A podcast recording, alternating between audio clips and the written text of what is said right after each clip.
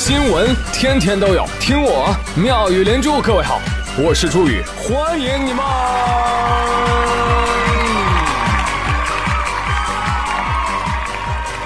谢谢谢谢谢谢各位的收听啦！开学季，家长操碎了心，有的小孩不愿意上学啊，或者不愿意去幼儿园，你说咋办呢？在这里呢，本节目想家长之所想及家长之所急，为大家贡献智慧的力量。非常感谢。你 比如说，微博上有个视频，这两天要火了。有有一天，爷爷送小孙女去幼儿园去，按照惯例，幼儿园是要这个车接车送的啊。在这个接送点呢，这个老师都在等孩子啊，大老远就看到爷爷来了，没看到小孙女。哎，大叔，您家孩子呢？啊，呃，在这儿呢。说着呢，爷爷把背上一蛇皮口袋放地上了。来来来，出来吧！爷爷，我是谁？我在哪儿？我是亲生的吗？我不要去！怪谁？谁让你不愿意上学啊？哎呦，孙女都哭死了，周围人笑到不行。这还用求心理阴影面积吗？这不用求了，这整个全身都是阴影。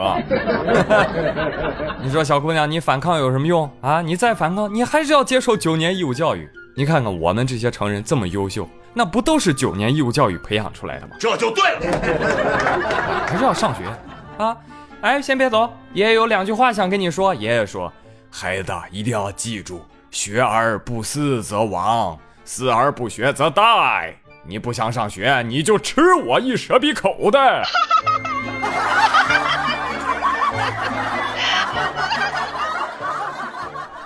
哎，你说这人跟人啊，真的是不一样。有的小朋友不愿意上学，有的小朋友不愿意放学，搞什么鬼啊？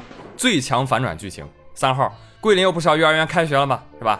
这个很多小朋友都哭喊着不要上学，是吧？三岁半的球球却不按套路出牌，放学了家长来接他，这孩子竟然哭喊着。那要在哪里睡觉？谁要睡觉？在幼儿园睡觉。听明白？我不回家，我要睡在幼儿园。破案了，破案了，肯定是幼儿园有女朋友了。这个，现在小孩真是啊，还有两副面孔呢啊！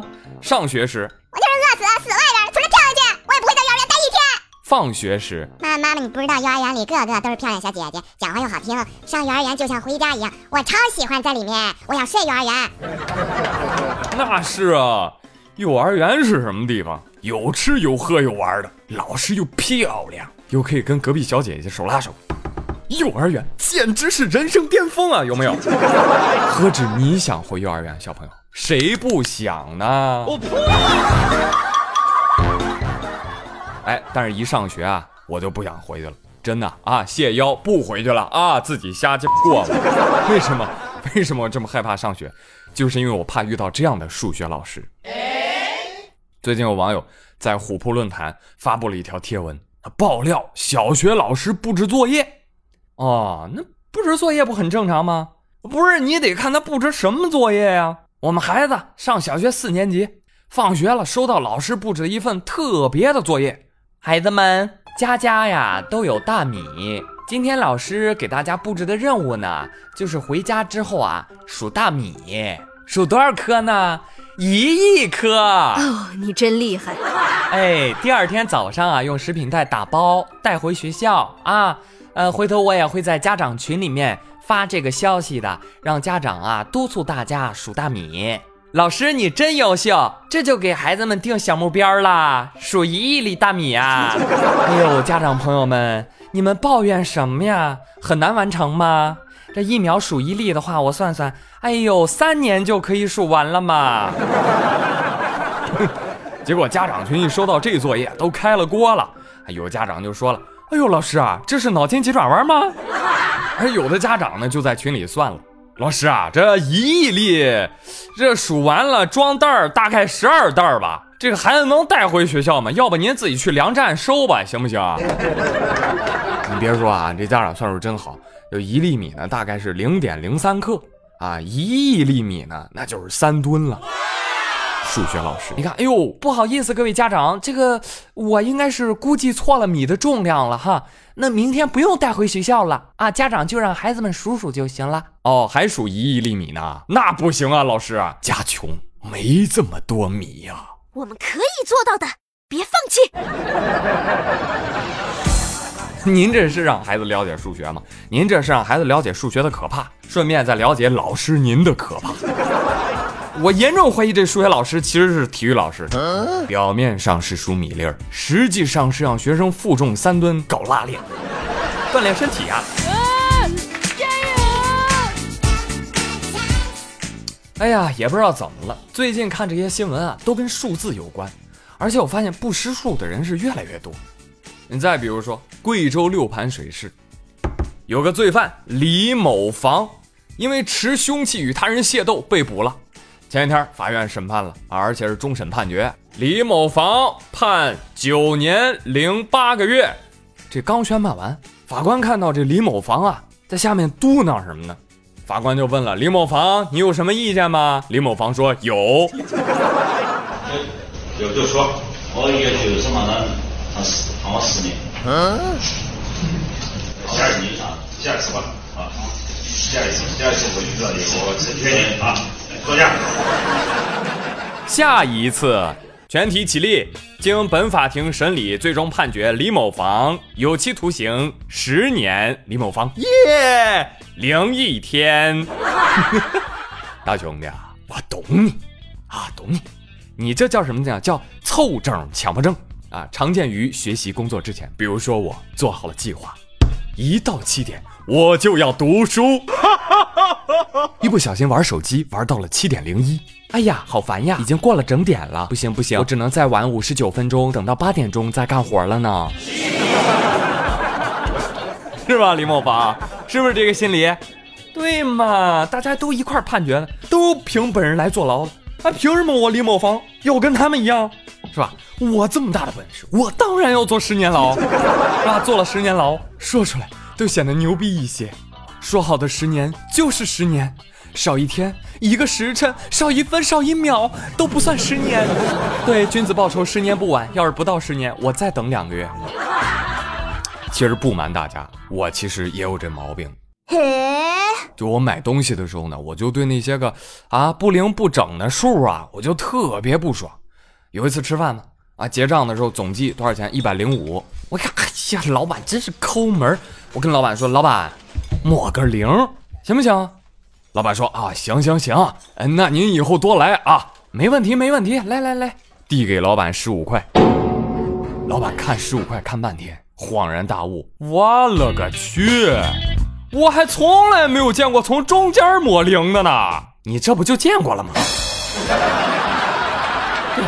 我妈说，砍价必须砍到别人想揍你，那才算是砍到位了。啊，真的，我就特别不喜欢那种一口价不准叨叨的那种卖场。哎，没意思，又不能讲价啊，这还怎么磨练我的意志品质和口语表达？少来了，对不对？那那样的商品我就看看啊，看看就好啊。你比如你比如这样的，隔壁岛国商店里上架新上市的葡萄，定价一千二百九十六日币。你你看你看这价格写的，气死强迫症，你知道吧？一千二百九十六。折人民币多少钱呢？八十，八十，八十买呗，给我来两斤来。不好意思，先生，我们店里的葡萄是论颗卖的。我去，八十一颗？嗯，对的，先生，你看我们每一颗都用透明的食品级 PP 材料。说人话，就是塑料盒给您装好一颗。哎呦，那您这不是普通葡萄，这个，您这是仙丹吧？这个，你不信你看电视里仙丹都这么大个。好了，哎，编不下去了。这个价格定的非常的过分，害我流下了买不起的泪水。你说这还怎么吃啊？啊，一边吃一边心里默念：一颗八十，一颗八十，八十八十又八十。这下子吃葡萄是真不用吐葡萄皮了，因为太贵了。不过宇哥呢，天性乐观，还好还好哈，这幸亏买的不是石榴，是吧？朋友们，千万不要认为啊，一颗八十的葡萄就被刷新了认知了。其实我们对日本的高端水果的价格真的是一无所知，因为匠心独具的岛国人民总是能创造出一些看起来就不是用来吃的超级水果。比如说日本产的苹果啊，有一款有一种苹果，名字叫什么？叫世界第一，多少钱呢？二十一美金一个。为什么那么贵呢？因为人家叫世界第一呀。听说是使用蜂蜜清洗、手工包装，以免损伤破坏鲜度。人工是用小棒棒来授粉，浇灌这些苹果的都是蜂蜜、天使尿和地产土豪的眼泪。少来了，再说一个西张王甜瓜，多少钱呢？二百二十五美金一对儿。为什么那么贵？不好意思，这个价格只是平价。还有一对西张王甜瓜曾经被卖到两万三千五百美金。这个瓜呢，出自北海道。这个杂种啊，不，这个杂交品种呢，呃，由于甜味比例啊是相当的合适，味道绝佳啊，在温室当中生长。为了防止阳光把它晒伤了，有朋友说涂防晒霜不对，它要戴帽子。哎，我的小可爱，no，皇冠给你戴。继续走起，秃顶杆儿。啊嘞，不不是你那个秃顶啊，是是那个它那个顶部是凸起的，所以叫秃顶杆儿。价格多少钱呢？七十九美金六个。为什么那么贵？口感好啊！听说一口咬下去的时候会觉得很硬，但是很快它会在你的嘴里融化开来，对吧？像德芙一样尽享丝袜。也是杂交品种，是柑橘跟橙子的杂交啊，但是比那个橙子和柑橘呢看起来更大，也更甜。它首次进入到美国的加州销售的时候呢，哎，用的名字是什么？相扑，特别形象啊。还有呢，日本有一种黑皮西瓜，价格一百二十一美金，人家那西瓜可不是田间地头卖啊，人家可是有一专门的旗舰店。这种黑皮西瓜据说有一种特殊的甜味儿，年产量就一百个，而其中最贵的一个呢，重十七磅。二零零八年的时候拍卖多少钱？六千一百美金。这叫什么？西瓜中的战斗瓜。啊，听着都想吃啊，但贫穷使我闭嘴。屈服吧。说到这个瓜呀，大家都喜欢吃，水果之王嘛，夏日佳品。但问题是，这瓜该怎么吃啊？或者说该在什么场合吃很重要，吃不好就悲剧了。九月四号啊，郑州财经学院新生军训正在进行，结果呢，就看到几位学长学姐大摇大摆的拿着冰镇西瓜、冰可乐，在军训的新生队伍前呢，大摇大摆的走过，一边走一边吃，一边吃一边吧嘴儿。忍你到现在了，这是调皮吗？这个这就是邪恶啊！我劝你善良，都是一个学校的，何必做这么绝呢？是不是？日后还要不要追学弟学妹了？哦很抱歉，后来呢，有消息说说不到一天就被他们校领导给发现了。校领导说，呃，这么喜欢来军训，那就一起吧。天降正义。涮皮，涮皮，涮皮。痛快，看到了没有？这就是吃瓜群众的下场。小马，干得好！镇恶者之心，扬善者之德。呃，不过说实话，他们确实干了我想干，确实没敢干的事儿啊，而且还受到了我一直脑补的惩罚。这个新闻引起极度舒心。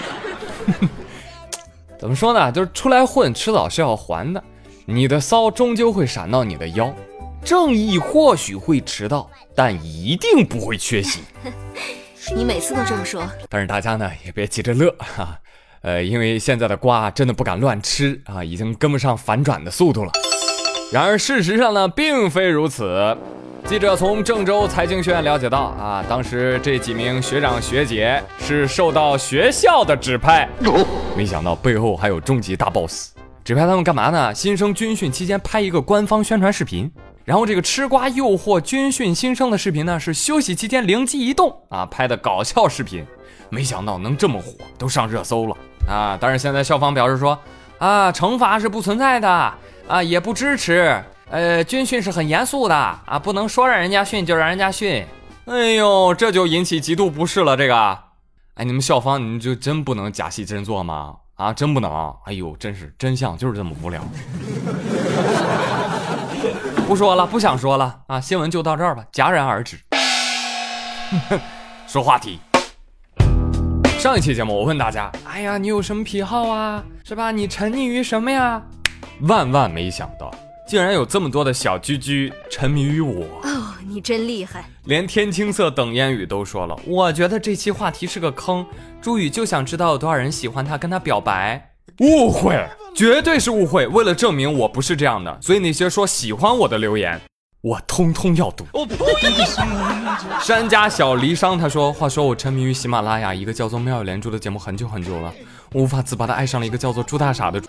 哪个小本本记下？山家小离骚骂我朱大傻，等不到他节目的更新，听不到他的声音，我就会食不下咽，夜不能寐。哦，我已经无药可救了，所以注意你要对我负责。”为了防止我因为等不到你的节目而有什么过激的行为，你就把自己吃饭、睡觉、打游戏的时间拿来录节目吧。我不吃饭，不睡觉，不打游戏，谢谢。网友六三 x 九二六三八零 m 九二九，麻烦你能不能把名字改一下？他说睡觉之前听一下已经成为习惯了。国外的工作比较想家，偶然一次工作无聊的时候听到，就闲了听一听，已经听了所有的了，感觉很亲切，很欢快。谢谢谢谢外国的朋友，是不是傻？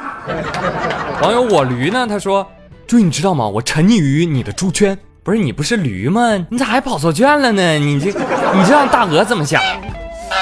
好了，哎，夸我太多了，嗯，说多了怕有人打我，就简单的挑几个读一读啊。接下来说正题的，就真的有人是有不同的癖好，嗯，很奇怪啊。开朗的爆炸菠萝他说，我是一个严重的整理癖，记得我在宿舍住的时候，下铺的同学给我鞋子给碰乱了，我不开心的下去，我摆好。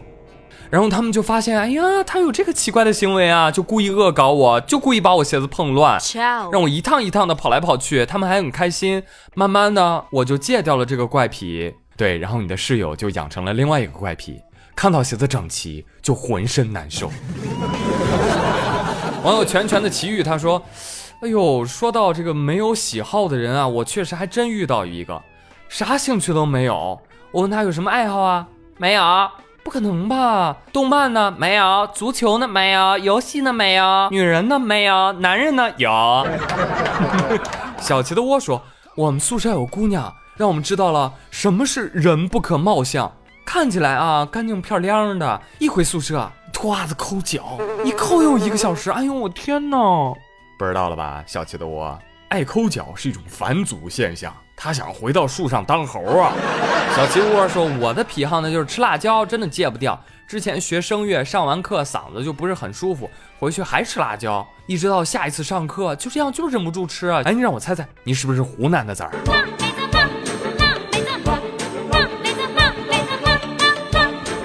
网友猫喵喵他说：“要说癖好呢。”当然是吸猫啦！最近家里的猫大概二十来斤吧，趁它睡觉的时候翻肚皮，抱住它的爪爪，埋头，预备备，吸，啊，狂吸，吸变形，啊，爽！